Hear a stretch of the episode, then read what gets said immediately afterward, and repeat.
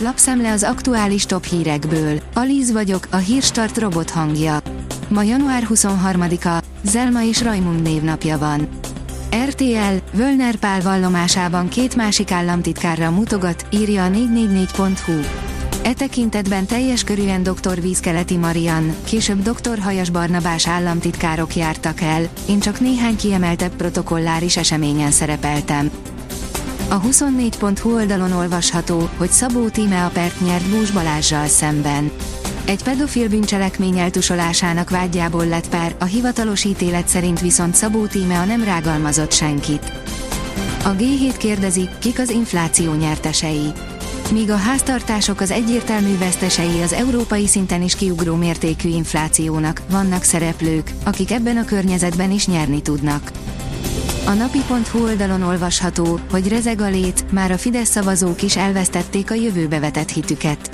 Anyagi kilátásaikat tekintve meglehetősen borulátóak a magyar választók, a megkérdezettek fele arra számít, hogy anyagi helyzete romlani fog 2023-ban.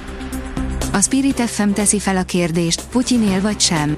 Sokan felkapták a fejüket Zelenszky nyilatkozatára Davosban, a világgazdasági fórumon, mely szerint nem igazán tudja, hogy ki hozza a döntéseket Moszkvában, és szerinte nem zárható ki az sem, hogy meghalt Vladimir Putyin. Szerinte, aki a nyilvánosság előtt megjelenik, az egészen biztosan nem az orosz elnök. A Hír TV szerint egyre kevesebben hadrafoghatóak Ukrajnában. Mekkora lehet az ukrán emberhiány és hol jelentkezik ez leginkább? Képes Ukrajna leküzdeni valamilyen módon ezt a problémát? A munkácsi 128-as dandárt óriási veszteség érhette Szoledarnál, ebben szolgál a legtöbb magyar nemzetiségű katona. Porig égeti az ukrán hadsereget Fajk Emese, ha nem kapja meg, amit akar.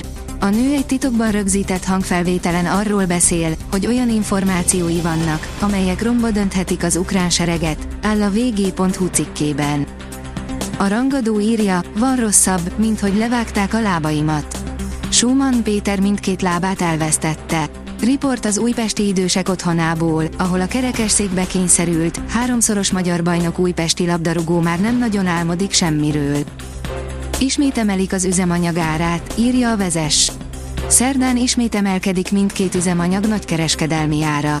Azt nem tudni, hogy a kutakon mi lesz. Az Autopro szerint betett az abroncsgyártóknak az ukrajnai háború. Európában tavaly csökkent a gumiabroncsok iránti kereslet, amiben nagy szerepet játszott a szomszédban dúló háború. A román GDP elérte az uniós átlag közel háromnegyedét. Romániának az uniós átlaghoz viszonyított egy főre jutó GDP-je az utóbbi 10 évben 19,6% pontot emelkedett, így már nem csak Bulgáriáét, hanem Görögországét, Szlovákiáét, Horvátországét és Lettországét is meghaladja, és közvetlenül Magyarország mögött áll a rangsorban, áll a kitekintő cikkében. A magyar légiós a bejelentés előtt elárulta, amit a szervezők még nem. Úgy tudom, a csapatnak van már meghívása, és ha beleillik a versenyprogramomba, valószínűleg én is ott leszek, áll a Magyar Nemzet cikkében.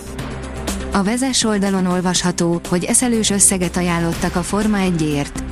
Szaúd-Arábia szeretné rátenni a kezét a Forma 1-re, a Liberty Media elsőre nemet mondott az ajánlatra. Több havi csapadékáztatta az országot az elmúlt pár napban. Míg a tavalyi évünk kétharmada a történelmi asszályról szólt, az elmúlt hetekben a megszokottnál jóval több csapadékkal igyekszik pótolni az időjárás, írja kiderül. A Hírstart friss lapszemléjét hallotta. Ha még több hírt szeretne hallani, kérjük, látogassa meg a podcast.hírstart.hu oldalunkat, vagy keressen minket a Spotify csatornánkon, ahol kérjük, értékelje csatornánkat 5 csillagra. Az elhangzott hírek teljes terjedelemben elérhetőek weboldalunkon is. Köszönjük, hogy minket hallgatott!